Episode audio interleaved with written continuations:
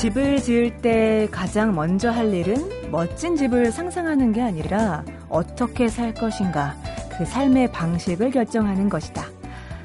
어느 책에서 이 구절을 읽고 이런 생각 해봤습니다. 한 권의 책을 고르고 또 한 끼의 점심 메뉴를 정하는 일도 결국은 어떻게 살 것인가, 이것과 연결되는 일이겠구나라는 생각이요.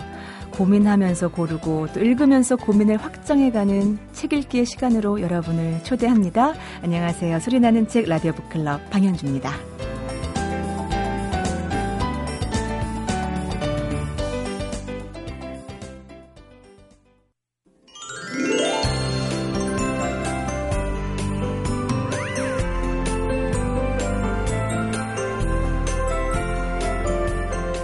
라디오 북클럽 함께하고 계십니다. 자, 오늘도 이 한 권의 책을 통해서 내 생각들이, 아, 내 마음이 조금 더 확장되어 가기를 기대해 보겠습니다. 도서평론가 이건우 교수님, 어서 와서 확장시켜 주세요.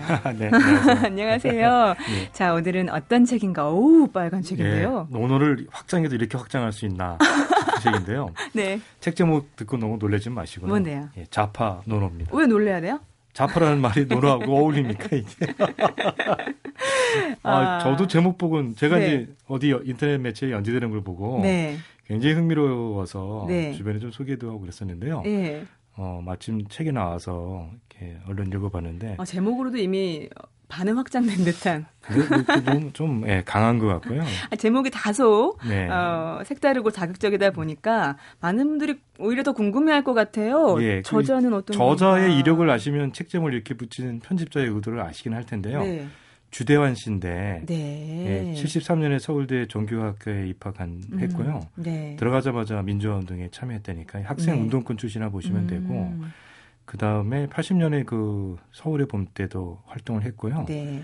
인민노련이라고 이쪽 출신 뭐야 그 국회의원도 있고 그러지 않습니까? 아, 인천 지역 민주노동자였네. 이쪽에서 지하 조직에 가담해서 김철수라는 필명으로 글을 썼고, 네. 네 민노당 창당에도 참여했고, 음. 2004년에는 그 민노당 정책위원 정책위 의장도 지냈습니다. 네. 요 뭐 여러 가지로 봐면 한국사의 이른바 운동권 음. 전형적인 운동권 출신이라고 보시면 되는데요. 근데 이 논어하면 네. 음, 지금 말씀하셨던 그런 이력들과는 상당히 거리가 먼. 그렇죠. 예. 짝이 안 맞습니다. 그러게요. 본인도 책 본문 중에 그런 얘기를 하는데요. 네. 논어라고 하면은 음흠. 기본적으로 이제 어, 사계급이 네. 귀족계급에 봉사하는 책이고 네. 그, 그들을 위한 책이고 네. 그다음에 조선 시대가 결국 성리학을 기초로 해서 음. 운영이 되다가 식민지로 전락하는 음. 자멸의 기록을 세웠는데 음. 음. 이런 책에서 무슨 가치가 있냐. 네, 궁금한데요. 예, 생각했는데 네. 여러 가지로 이제 뭐 아무튼 이제 최근에 진보 정당이 확실하게 뭐 한국 사회에서 시민적 지지를 잃어버린 상황에서 네. 결국은 운동권에서 지하 운동을 하다가 정당을 통해서 자신의 뜻을 시민적 동의를 얻어서 펼쳐보겠다. 네. 이랬던 것이 사실상 이제 뭐 좌절했다고 봐야 되지 않겠습니까? 음. 정치적 의지의 좌절 속에서 논을 읽으면서 상당히 많은 걸 깨달은 모양인데요. 네. 그 깨달음이 일반적 해석에와 달리 너무 파격적이어서 흥미로워요. 아, 예를 들자면요? 아, 예, 일단은 공자가 당을 세웠다고 하니까요. 아, 예? 예. 그 저희들은 이제 공자가 학당을 세웠다. 네. 이런 말까지는 들어봤는데. 네.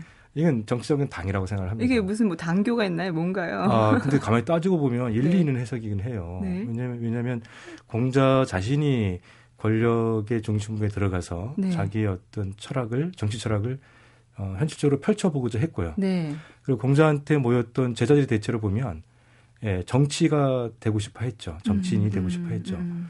예, 그래서 지금 따지면 뭐 행정대학원 역할을 하거든요. 아, 네. 근데 이제 공자 학당의 큰 특징은 뭐냐면 네. 행정대학원에는 아이들한테 네. 인문학을 가르치는 거예요.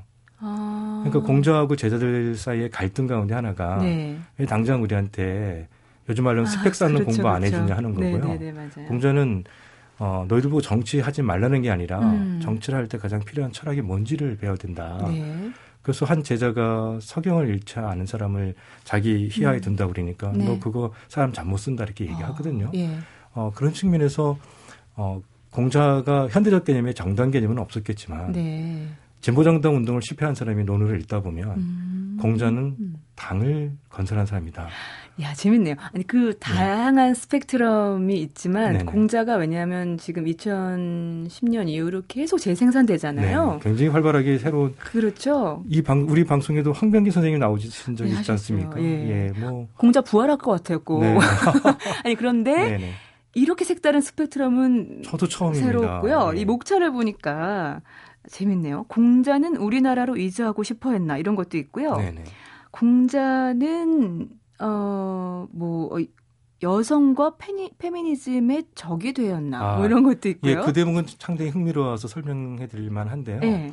그러니까 이제 이 주대환 씨는 아주 이 논어 해석이 독창적인데 네. 공자는 당을 세웠다 하고요. 그 당을 세워서 당원들한테 교육을 시킬 때 가장 중요시 여긴 게 네. 예와 악이라고 합니다. 아. 그러니까 논어의 핵심을 하나도 안 놓쳐요. 음. 예라는 것은 말하자면 어, 동지들과 잘 지내는 법이에요. 네. 악이라는 것은 당 활동을 하면서 느꼈던 스트레스를 푸는 방법이에요. 해를 끼치는. 네. 네. 그런 애와 악, 그러니까 사실 애라는 게 질서고 악이라는 음. 게 에, 카오스죠. 네. 그래서 공자는 애와 악을 따로 떨어놓지는 않습니다. 네. 애, 너무 예의만 갖추면 경직되니까 아. 악이라는 무질서가 필요한 거고요. 네. 순간적 우리는 회식 같은 게 필요한 거죠. 아. 근데 어떤 조직이 회식만 하면 그 조직이 완전히 무너지는 거잖아요. 네. 그러니까 예가 있어야 되죠. 음. 어, 그렇게 하면서 예와 악을 통해서 자기 어, 당원들 간의 우위를 돋두고 공부를 계속해 나가는 거를 네. 분자라고 표현해요. 네. 조대환 씨가 보면. 네. 근데 이 공자가 아, 공자가 말한 이 당원이 지향할 바의 군자, 그러니까 네. 군자 소인 개념에서 소인은 네. 당이 다른 집단을 소인이라고 하고요. 아. 군자는 당을 같이 하는 당원끼리를 군자라고 보는데, 네. 근데 주대한 씨가 볼 때 공자가 가는 위대성은 음. 이 귀족 계급의 서비스를 제공하여 먹고 사는 사 계급에게 네. 사 계급에게 말하자면 요즘 말 때면 연대라는 정치 철학을 전복시켰다는 거예요. 아. 그랬을 때 이게 보게 되면 이럴 때 보면 공자의 이 군자 개념은 네. 상당히 여성화된 남성을 뜻한다고 봐요. 아, 뭔가 소통으로 하나됨. 그렇죠. 음. 정확히 보신 건데요. 그래서 일단 공자의 일대기를 보면 아버지가 네. 아버지를 일찍 여기고 네. 안징쟁이 어머니한테 오랫동안 자라서 그렇죠. 어머니한테 받았던 음. 교육이 굉장히 결정적 영향을 끼칠 수 있다 네. 하는 거고 그의 철학을 쭉 지켜본 군자에 대한 얘기를 보게 되면 음. 예를 들면 자로 같은 경우가 네. 이게 요즘 말로 따지면 조폭인데 조폭 같은 사람을 이게 정치 그러니까 굉장히 정치를 잘할 수 있는 덕성 있는 사람으로 전환시키려고 노력하는 거잖아요. 아, 네. 거친 수컷을 음, 음, 음. 아주 문명적으로 세련된 여성으로 만드는 여성적 정신이 있는 그때 네. 여성이라는 네. 것은 연대 의식이 있고 소통 의식이 있는 네, 네. 그러한 사람으로 변화시키려고 했다는 거죠. 아. 그러니까 이 공자당의 특징은 명백하게 자기 강령들이 있어요. 네네네. 제일 강령은 학위 실지입니다. 네네. 이게 먹고 살라고 먹고 살고 정치 활동도 해야 되는데 그러면 배워라. 틈틈이라도 네. 공부를 해라. 아, 네. 끝까지 하라는 거고요. 유언 네. 먼 곳에 친구가 온다가 할 때 기쁘지 않으려 할때 네, 네. 그것도 제2 강령이에요. 왜요? 아니 그 당 활동 진보적인 당 활동을 오래 하다 보면 친구 다 떠나잖아요. 찾아오는 벗이라고 해 멀리서 오는 거예요. 네. 아. 힘들고 어렵지만 그 멀리서 찾아오는 벗 한테 위로받고 네. 당을 떠나지 말고 최선을 다해 삶을 살아라. 아, 이거 이건희 교수님 해석이에요. 아, 다 주대현 씨의 해석입니다. 아 그래요? 네. 재밌네요. 네, 네, 그런 그런 식으로 해석해 나가는데, 아. 근데 일정한 그러니까 공자가 당을 세웠고 공자의 제자들이 당원이고 그들이 자기의 뜻을 포기하지 않고 끝까지 지켜냄으로써 네. 한나라 이후에 자기들의 어떤 정치적 이데올로기가 음. 통치 이념이 되도록 전환시켰다. 네. 이것이 갖는 놀라운 어떤 그런 역사성. 음, 음. 요 대목은 철저하게 예, 개, 개별적 해석이긴 하지만 네. 요거로 보고 있는 논어 해석은 예, 일반적으로 학자들이 하는 해석과 크게 다르지 않습니다. 예. 음. 그러니까 진보적인 정당을 한국 사회에 뿌리를 내리려고 해도 실패한 사람이 음. 음. 논어에 나온 공자를 정치 지도자로 보고 네. 그가 하나의 정당을 세웠다는 가설을 통해서 읽어보는 아, 관점인데요. 네. 그럴 때 상당히 새로운 지평이 열리면서 흥미로워지는 음. 거죠. 그 일곱 번째 이야기를 보면요. 지금 바로 대한민국에 필요한 것은 인. 네, 네. 이라고 나요? 네, 네. 인이라는 것이 전통적인 해석 그대로 가장 인을 잘 설명하는 말이 극기복례잖아요. 네. 기라는 게 에고니까 에고를 음. 벗어나서 음. 예라는 게 관계성이니까 네. 어떤 사회적 관계를 회복해야 한다 하는 건데 음. 극기 복례가 인 극기 복례가 현대적 개념으로 보면 뭐냐? 네. 연대라는 거죠.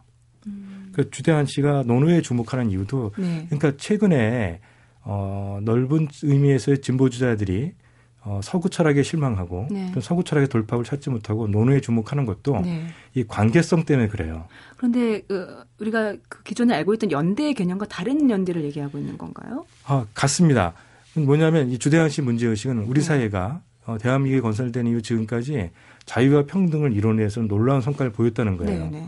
그런데도 왜 우리가 자랑스럽고 행복한 음. 공동체가 되지 않았냐는 거예요. 음. 자유가 자유와 평등이 이렇게 확보되고 확대되면 네.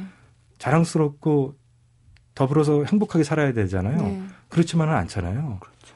뭔가 자꾸 괴리가 벌어지고 어, 우리가 또 당장 뭐 국가에 대한 행복 지수를 보게 되면 우리가 음. 상당히 나쁜 지위에 놓여 있잖아요. 음. 뭐 자살률 발도 그렇고 네. 그럴 때 뭐가 빠져 있냐면 연대 의식이 빠졌기 때문에 그렇다는 거예요. 네. 근데 이 연대 의식이 바로 공자의 인을 현대적으로 해석하면 음. 에, 연대 의식이 되죠. 관계성을 회복하는 거니까요. 네.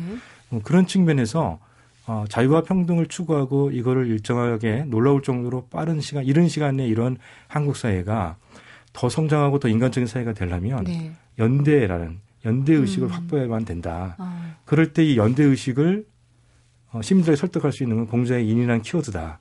아. 주대원 씨는 이렇게 보고 있는 거죠. 네. 그러니까 핵심은 진보적이지는 않아요. 핵심은 아. 한, 지금까지 전통적 해석과 같아요. 네. 근데 그거를 거기에 가게 되는 길은 현재 진보적 시각에서 가게 되는 거예요. 어, 네. 그러니까 왜 인이 필요하냐? 우리 사회 인이 필요하다 할때 음. 많이 말할 수는 있지만 음. 주대환 씨는 자유와 평등이 이루어진 한국 사회가 더 행복해지지 못하고 있는 이유 네. 또는 더 행복해지려면 네. 그 연대라고 현대적으로 해석할 수 있는 인이 필요하다고 얘기를 하는 거니까요. 음. 정말 논어 그러니까 주대환 씨의 독창적인 해석도 해석이지만 음. 아 논어라는 게 이렇게 스펙트럼이 넓구나. 극과 극은 통해서 그런 걸까요? 진정성이겠죠. 음. 왜냐하면 공자도 음. 춘추 시대의 그 혼란기를 끝내고 평화로운 시대를 만들기 위한 정치 철학을 제시한 거였다면 그렇죠. 네. 주대환 씨가 봤을 때 오늘의 한국 사회의 이 어. 혼란기를 끝장을 내려면 네. 어떤 철학이 필요한데 네. 그 철학이 과연 뭐냐 네. 이게 되는 건데 음. 하나는 그 기류가 있고 하나는 음. 한국 진보 정당 운동은 왜 실패했는가를 네. 보는 보는 건데요. 아. 그때 공자가 그의 학당의 학생들한테 음. 제자들한테 일러줬던 덕목을 네. 한국 사회 진보주의적인 사람들이 갖추고 있지 않았기 때문에 그렇다는 거죠. 아. 그래서 인에 대한 해석이 되게 재미있는데요. 네. 사회 전체로 확대, 확장돼서는 연대로 보고 있지만 네. 조직 내에서 인은 네. 가까이 있는 사람한테 자락이에요. 구체적으로 네. 얘기하자면 네. 아, 나의 에, 나와 관련된 인연들에게 충성을 다하는 거, 충실 충실을 다하는 거죠. 충실. 충실하는 거죠. 아, 충성은 그 어떤 상사에게 충성 그거 그렇죠. 아니고요. 충심. 온 마음을 다하는 예, 것. 충심이라고 네네. 하죠. 그래서. 충심. 예, 주대환 씨도 그걸 잘 읽어내요. 네. 충실, 충심으로 읽어내거든요. 아, 그러니까 논어 그러니까 이분이 논어를 굉장히 오랫동안 많이 봤어요. 음, 음, 음. 그래서 섣부르게 본 사람은 분명히 아니라는 거죠. 네. 그래서 굉장히 중요한 핵심은 정통적 해석이나 학적 학설적으로 굉장히 인정받는 음. 해석을 수용하고 있지만 네. 그걸 자기식으로 풀어내고 있다는 거예요. 음. 그렇다면은 한국의 진보주의나 진보정당의 좌절의 네. 가장 큰 이유는 뭐겠습니까? 도덕적 우월성 속에 자기 잘난체만 하고 음, 음, 음. 어, 다른 사람 가, 가장 가까운 사람에게 상처를 입히면서 네. 분열을 시켜서 이 모양 이꼴 된 거잖아요. 네. 음. 그래서 이 좌파논의에 보면 인의 정신으로 네. 부모에게 잘하기, 아하. 형제에게 잘하기, 동지에게 잘하기, 살아본 사람이 이게 얼마나 어려운지 잘 알고 있다. 아니 정말 요즘은 계속 그 얘기하게 되는 것 같아요. 기본으로 돌아가는 방법밖에 없다. 그렇죠. 네. 책 나오는데 이 책에도 나오는데 아. 결과적으로는 뭐 어, 이론적으로나 음. 어, 그 어떤 그 진보적인 지역 내에서도 네. 굉장히 우월한 사람들은 네. 인간적 완성도 인간적 완성이 상당히 덜 됐다는 음. 얘기가 나와요. 음. 결국은 그러니까 우리가 어 그거 그러니까 어 뭐랄까 진보적 이념과 어, 공정가 말한 듯 수기의 관계는 네. 전혀 일치하지 않을 것 같지만 네.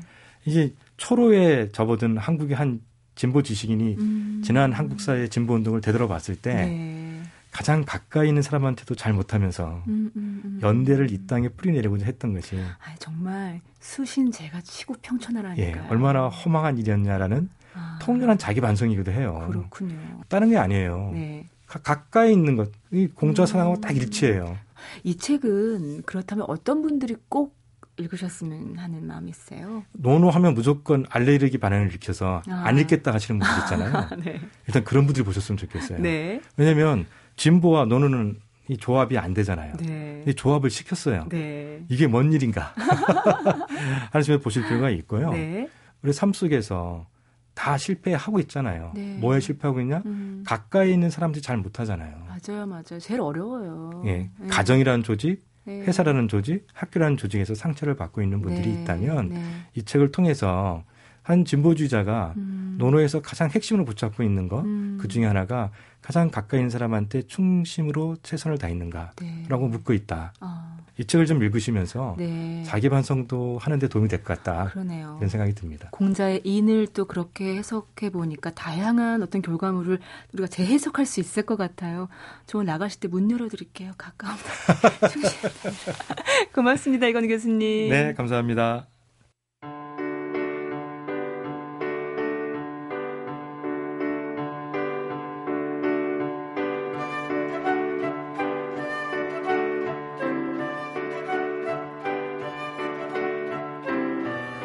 책방 사람들. 저 이거 봤지요? 이거. 이거? 이거 마음에 들어요? 모두 모두 안녕. 25개월이요. 3살. 오늘 처음 왔어요. 아직은 조금 낯설어 하는데 자주 오려고요 앞으로. 책 읽어줄게 우리 지호랑 규빈이는 가만히 있어도 예뻐. 하하하 크게 웃어도 참 예쁘지. 애들 어린이날 해가지고 책 사주려고 왔어요. 너무 장난감만 갖고 노는 거서 할머니가 사주신다고 하셔가지고 아홉 살 일곱 살이요. 울트라 3기하고 겨울왕국 읽었어요. 어 재밌고 신이 나요. 저 책을 열심히 읽을 거예요. 책 보러 우리 아들 딸하고 같이 왔어요. 애들도 책 좋아하고 예, 그래서 자주 와요. 조금 똑똑해지는 것 같기도 하고요. 머리가 상상이 점점 커지는 것 같아요. 와, 어떻게 머리가 커진다는 이런 예쁜 표현을 쓰죠? 와, 저도 어렸을 때 엄마가 책 좀 많이 읽으셨으면 머리가 커졌을 것 같은데.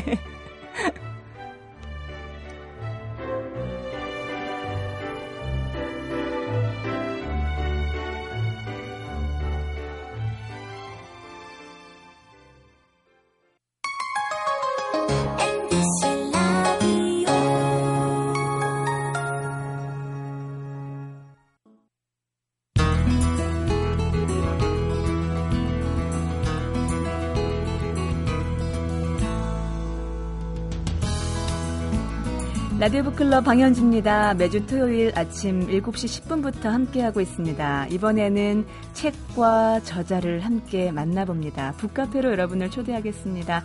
자, 오늘 북카페에 미리 나와서 이렇게 여러분을 기다리고 계신 저자는요.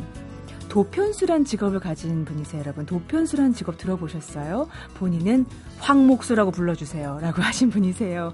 아, 황인범 씨고요. 이분과 함께 만나볼 책은 서울 서촌에 한옥 한 채가 지어지기까지의 이야기를 담은 작은 한옥 한 채를 짓다라는 책입니다. 어서 오세요. 네, 안녕하세요. 네, 반갑습니다. 어, 도편수? 그게 뭐지? 이렇게 하시는 분 많으실 것 같아요, 선생님. 근데 제가 이렇게 사전을 찾아보니까요.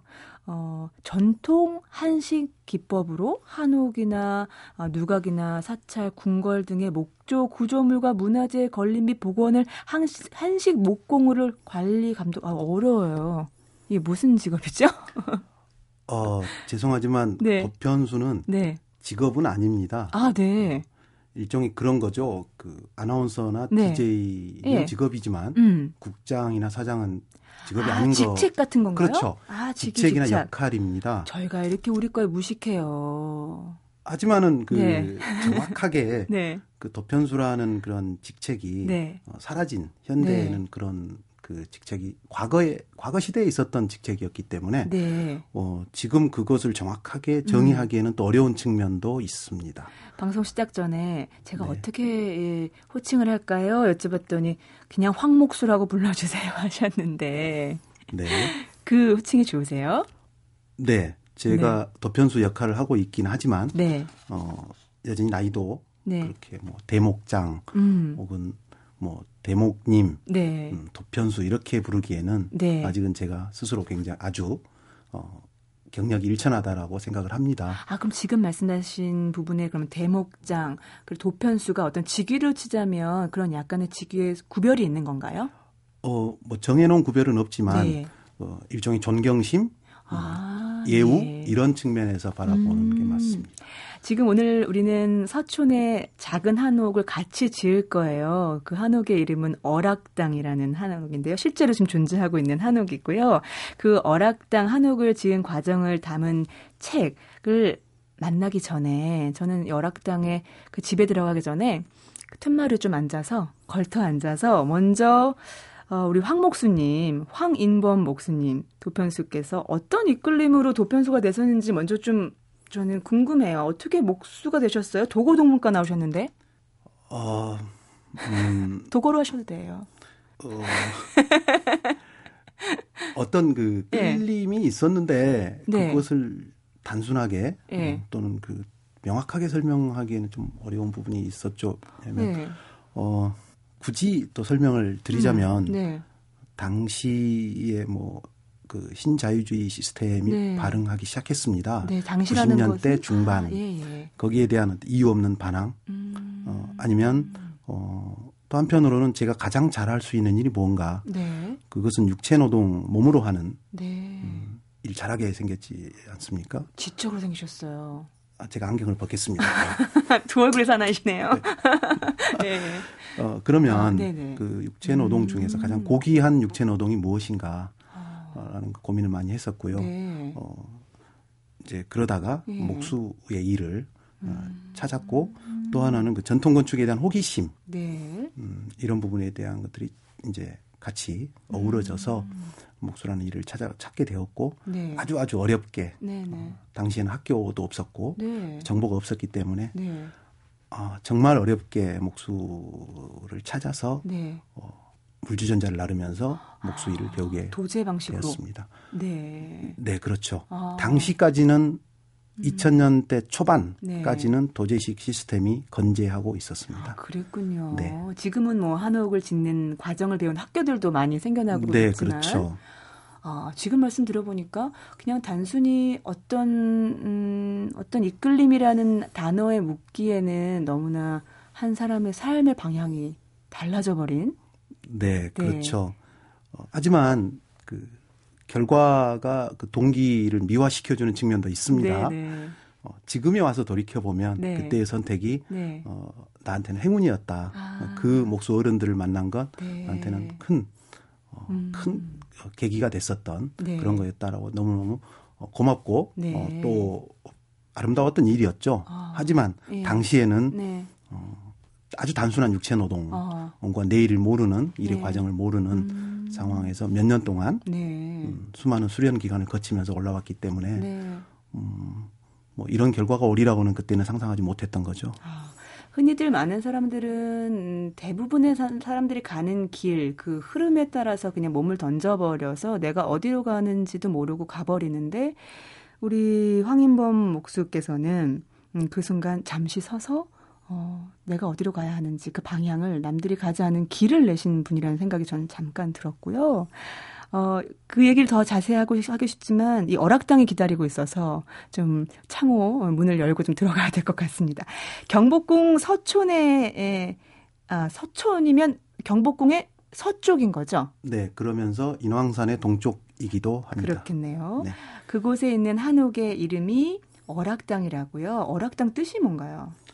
어, 어락당이라는 뜻은 네. 저희 건축주께서 예. 그 언어학을 전공하시고 아. 현재 언어와 관련이 있는 네. 학과에서 강의를 하고 계시기 때문에 네.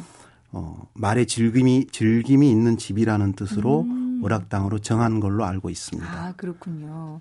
이 어락당을 지은 과정을 책으로 내야겠다라고 어떤 결심하신 계기가 있으세요? 음, 많은 사람들이 한옥을 좋아하고 네. 또 살고 싶다라고 하는 음. 꿈을 꿉니다. 네네. 그런데 그, 그 꿈이 현실화되기까지는 쉽지가 않습니다. 네, 그렇죠. 어, 음. 환상 음. 혹은 편견 네. 어, 이런 것들이 예, 훨씬 더 많죠. 네네. 네. 어, 그걸 조금이라도 더 구체화시켜서 아. 실제적인 네. 도움을 줘, 주고 싶었습니다. 네. 어, 지금까지 그 한옥에 관한 책들을 보면 예. 하나는 그 주로 이론서가 많습니다. 아, 예. 어, 그러니까 집을 짓기 전에 네. 한옥이란 이런 것이고 어떤 음. 뭐 궁궐과 전국의 고택들을 음. 이렇게 살펴보면서 네. 왜 좋은지 그게 우리의 삶하고 어떤 관계가 네, 있는지 네. 그런 것들에 대해서 이제 설명한 책들이 예. 많고요. 예. 또 하나는 예. 그 실습용 책이 되게 많습니다. 어. 하지만 건축주가 그 톱, 톱과 망치를 들고 집을 지을 건 아니지 않습니까? 그렇죠. 예. 어, 그래서 저는 본론격인 네. 집을 짓는 본론격인 자 집이 처음부터 아. 건축주가 이렇게 만나서 네. 이런 얘기를 하면서 음. 어, 이런 과정으로 이때는 돈이 얼마가 들어가며 네. 어, 이런 얘기를 저는 실제로 해보고 싶었던 겁니다. 아주 구체적이더라고요. 책 보니까 어떤 한 권의 건축 일지 같은 그런 느낌이 들 정도로 아주 음. 세세하게 기록을 하셨던데 사실 저는 이 책을 보고 나서 제가 심장이 계속 꼬물꼬물거렸어요. 왜냐하면 제가 2004년부터 한옥을 보러 다녔거든요, 선생님.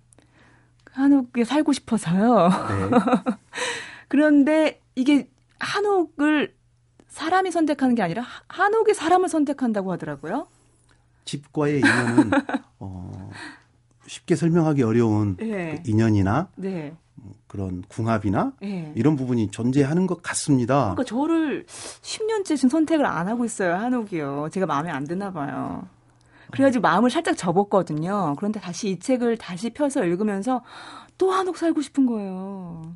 아, 바람직한 현상입니다만 어, 빨리 인연이 네. 어, 인연을 만날 수 있기를 바라겠습니다. 그러니까요. 그 인연의 단초가 되지 않을까 싶어서 저는 이 책을 또 자세히 한번 읽어봤는데요. 어, 이 책의 건축주 살짝 말씀하셨는데 미국 분이시더라고요. 네, 맞습니다. 네, 워낙에 이 한국적인 것에 대해서 애정이 많은 분이라고 들었어요. 좀 소개를 좀 네. 해주세요.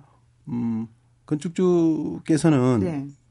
그 미국인인 건 맞지만 네. 음, 오래 오래 전부터 1983년부터 아. 어, 한국에 처음으로 오셨고 네. 어, 그때부터 어, 한국에서 사시기도 하셨고 네. 한옥에서 사시기도 하셨고 음. 또 왔다 갔다 하시기도 하셨고 네. 또 일본에서도 오래 사셔서 아. 일본 건축에 대해서도 또 꽤 많이 알고 계십니다. 아, 네. 어, 그래서 오히려 어떤 의미에서는 네. 아파트에서만 살았던 한국 아. 사람들보다 한옥에 대한 이해 아, 그리고 경험 같은 것들이 축적된 부분이 아주 많습니다. 아. 어, 소위 그 전문가라고 말해도 부족하지 네. 않을 만큼의 아. 어, 관점이 확실하신 음, 음. 분이시고요. 그렇게 해서 어떻게 보면 반대로 얘기하면 그렇기 때문에 어떻게 보면 맞춰가는 과정이 너무나 잘 알고 있어서 어려운 점도 없지 않았을 것 같은데요. 어, 그렇죠. 하지만 뭐 네. 뭐 저보다는 많이 알고 있지 않기 때문에. 아, 네. 어, 어, 그렇겠죠. 하지만 그 건축주와 음. 그 목수가 네. 도편수가 집을 지어가면서 네. 어, 방송이니까 순화해서 표현하면 네. 갈등 총량의 법칙이라는 게 있는 것 같습니다. 순화하지 않으면 어떤 말을 어, 쓰시나요? 어, 이제 그 건축주를 공격하는 공격적인 네. 용어가 나오는데 뭐 네. 지랄 총량의 법칙이라고. 네. 갈등은 필연적입니다. 몇달 동안. 아, 예. 음, 그 연애하는 것처럼 가, 같이 집을 지어 나가기도 하지만 아. 한편에서는 서로가 원하는 게 다르기 때문에 그렇죠. 어, 반드시 갈등을 갈등을 일으키게 돼 있습니다. 네. 문제는 갈등을 어떻게 음. 그, 해소해 나가고 해소하고 또 예. 어, 그렇죠 맞춰 가느냐가 네. 더 중요한데 예. 어, 그 건축주와 저가 갈등을 일으킨 부분은 많지는 않았는데 네. 그 마지막 단계에서 예. 그 싱크대를 설치하는데 네. 어, 이분이 요리를 즐겨 하지 하시는 분은 아닙니다만 네. 싱크대 이상하게 집착을 하시더라고요. 어, 네. 어, 결국에는 마지막 날 네. 어, 싱크대 그 모서리가 귀퉁이가 약간 깨졌는데 어, 그걸 보고 불같이 화를 내시고 네. 어, 폭발을 하시더라고요. 네, 네. 어, 왜 저분이 저럴까? 어. 어, 하지만 그 이분 혈액형이 O형이신데요. 네. 어, O형의 다혈질 그냥 참았습니다. 아, 그 건축 쪽에 혈액형도 체크해 가면서 작업을 하시는군요. 뭐 짓다 보면 다 하는 게 너무 많아지는데요. 네. 뭐 그냥 음. 그 같이 화를 내는 건 네. 그 전혀 지혜로운 방법은 아니어서 네.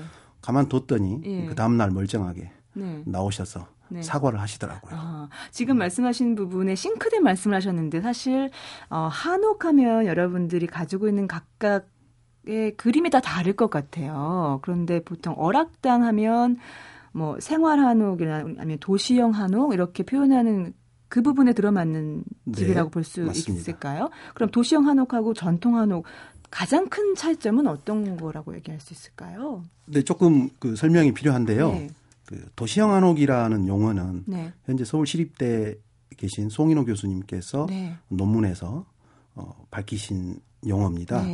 네. 어, 책에도 이제 군데군데 나와 음. 있습니다만은 그 도시형 한옥은 그 개화기 이후에 네. 외국 문물과의 교류 등으로 이제 주거 의식이 변화되면서 네.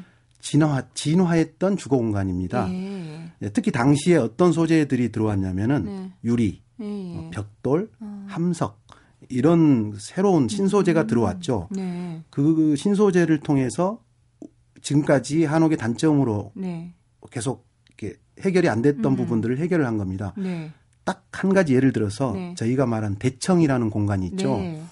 그건 외부나 마찬가지 아닙니까? 그 마루 같은 어, 마루죠. 뚫려 있는. 네, 그렇죠. 예. 그게 외부나 마찬가지인데 네.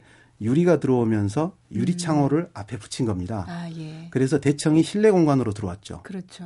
어. 네네. 그러면서 겨울에도 대청을 쓸 수 있게 만들어진 네, 겁니다. 네. 그런 부분들을 음. 개량 한옥. 음. 그때 당시에는 개량된 한옥이죠. 네. 아니면 진화한 한옥, 진보된 아. 한옥, 예.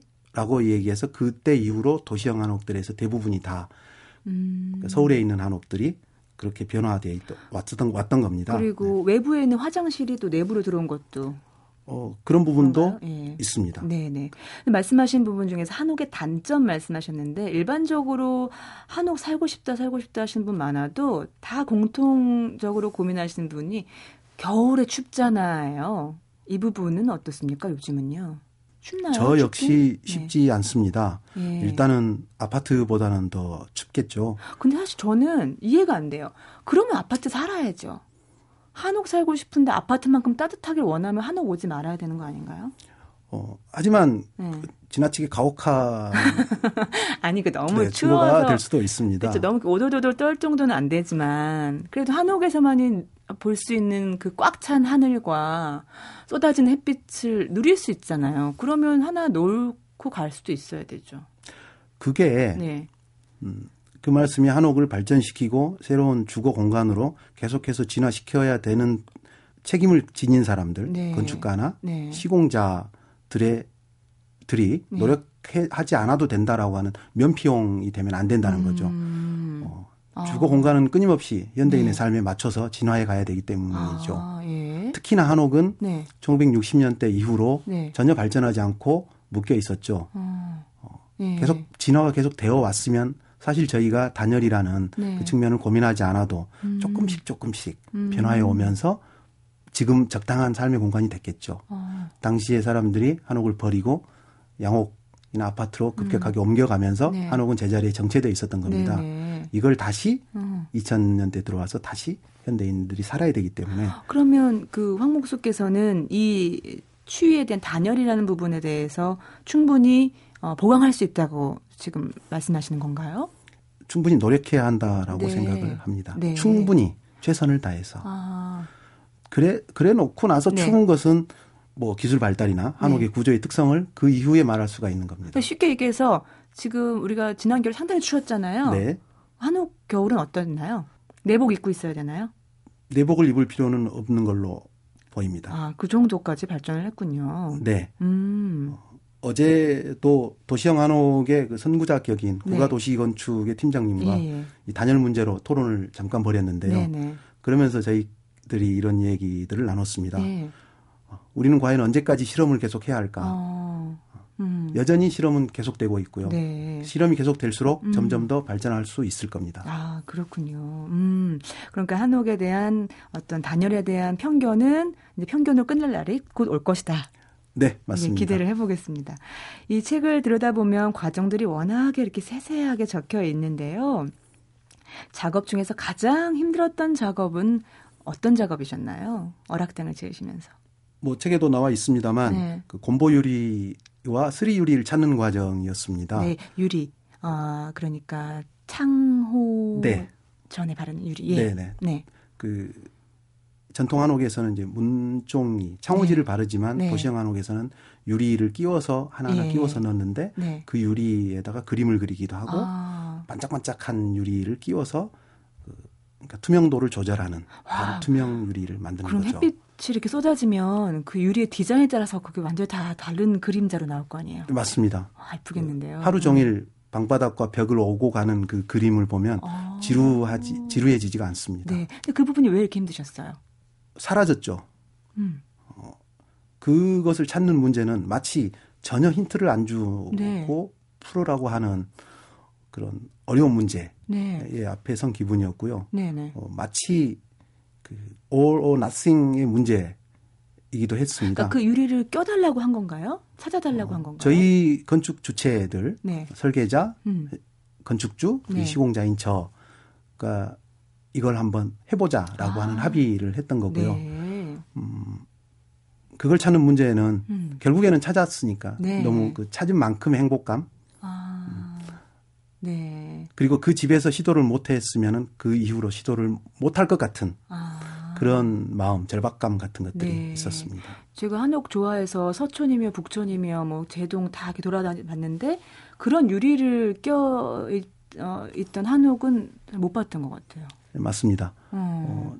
어떻게 보면 한옥에 사시고자 하신 분들은 그냥 다른 사람들 살고 있는 그런 획일적인 삶의 모습이 싫어서 한옥으로 오시는 분이 대부분일 텐데 안타깝게도 지금 우리가 살고 있는 그 어떤 현대식 이런 한옥의 모습도 획일적이라는 느낌 참 많이 들었거든요. 네. 음, 거기서 어떤 개성을 찾아가는 과거의 우리 진짜 모습을 찾아가는 그런 네, 과정이었군요. 네. 네. 어, 책을 읽으면서 저는 참 인상적이었던 부분이요. 동네 잔치요. 집이 태어난 날을 축하하는 네. 상량식이었어요. 어떤 네. 의미인가요? 그 집을 짓는다는 것은 예나 지금이나 아주 큰 일입니다. 네. 그래서 과거에 집을 지을 때 마을 분들이 동참을 했고 음. 또 건축주는 잔치를 열어서 네. 그 집의 탄생을 축하하는 자리를 만들었던 거죠. 네, 네. 그, 그러기 때문에 음. 자연스럽게 동네 잔치가 됐던 겁니다. 네네. 네. 그리고 이제 특히 힘들게 일을 하는 목수들 음. 위로하는 그러한 의미도 있었습니다. 네. 어, 그런데 이제 그 서천에서 집을 지을 때 보면 네. 상냥식을 합니다. 네. 어, 동네 구경거리가 되는 거죠. 네. 그 한옥이 다시 지어지기 시작했다라고 하는 것은 한옥 집 한 채만 지어진 게 아니고 어. 그런 마을, 네. 어, 그런 동네의 모습도 같이 돌아온다는 아, 거죠. 그렇죠. 예. 네. 실제로 집을 짓고 상냥식을 하면 네. 실제 그 모습이 재현이 됩니다. 그 모습이라는 거는 동네 분들이 다 놀러 오시죠. 놀러 오고 또 네. 깽가루 치고 깽가루도 치고요. 네. 네. 또 떡도 돌리고 네, 떡도 돼지머리도 네, 하나요? 맞습니다. 돼지머리도 합니다. 아, 네. 잔치가 벌어지는 겁니다. 네, 네. 어, 도시 한복판에서 아. 마을에서 네. 어, 마치 수십 년 전에 사라졌던 아. 것들이 다시 돌아온 것은 한옥도 돌아왔지만 아. 그런 동네의 모습도 돌아왔다는 거죠. 우리 옛 풍경도 함께 돌아온 네, 거군요. 맞습니다. 음, 이 방송 들으시면서 아 나도 한옥 꼭 한 채 짓고 싶다 이렇게 꿈꾸게 되실 분들이 많으실 것 같아요. 어, 황 도편수께서 황 목수께서 조언을 좀 한마디 해주신다면요. 어, 그온 국민이 한옥 전문가고 네. 온 국민이 한옥을 짓고 싶어 하는다고 말씀을 하시는데요. 네. 그래서 두 가지 부분으로 나눠서 조언을 네. 드리자면 예. 음, 한옥을 그냥 꿈꾸는 분들 음. 언젠가는 살아야지라고 꿈꾸는 분들에게는 네. 이런 말씀을 드리고 싶습니다. 네. 어, 몸이 원하는 대로 하십시오. 네네. 네. 그게 가장 정직하니까요. 네네. 네. 그리고 그렇게 하면 후회하지 않을 거니까요. 음, 음. 몸은 원하는데 돈이 없는데. 음, 조금 있다가 돈을 모아서 해야 되는데요. 네네, 그리고요. 그 구체적으로 계획을 세우시는 분들이 있습니다. 네. 어, 이분들한테는 특별히 네. 말씀드리고 싶은 것은 네. 어, 한옥에 관한 나만의 관점을 먼저 정하십시오. 아. 라고 말씀드리고 싶습니다. 네. 어, 그 많은 한옥을 지어지지, 지어지고 있는 과정을 보는 게 아니고 음. 지어진 한옥을 되게 많이 보기 때문에요. 네네. 어, 다 아름답고 아. 음, 다 갖고 싶죠. 네네. 하지만 현실적인 환경, 음. 내 나의 상황은 음. 그렇지 못할 때가 대부분입니다. 네네. 그래서 어떤 것을 버리고 음. 어떤 것을 취할 것인가 이 네. 한옥에서 네. 네. 전통도 취하고 현실도 취하고 할 수는 없는 거죠. 그렇죠. 어, 지금 말씀 들어보면 그런 관점을 갖기 위해서는 지금 이 책 작은 한옥 한 채를 짓다라는 책이 큰 도움이 될 거라는 확신이 듭니다. 자 오늘 도편수 황목수 황인범 씨 함께했습니다. 저 나중에 한옥티드 찾아갈게요. 네, 기다리겠습니다. 고맙습니다. 감사합니다.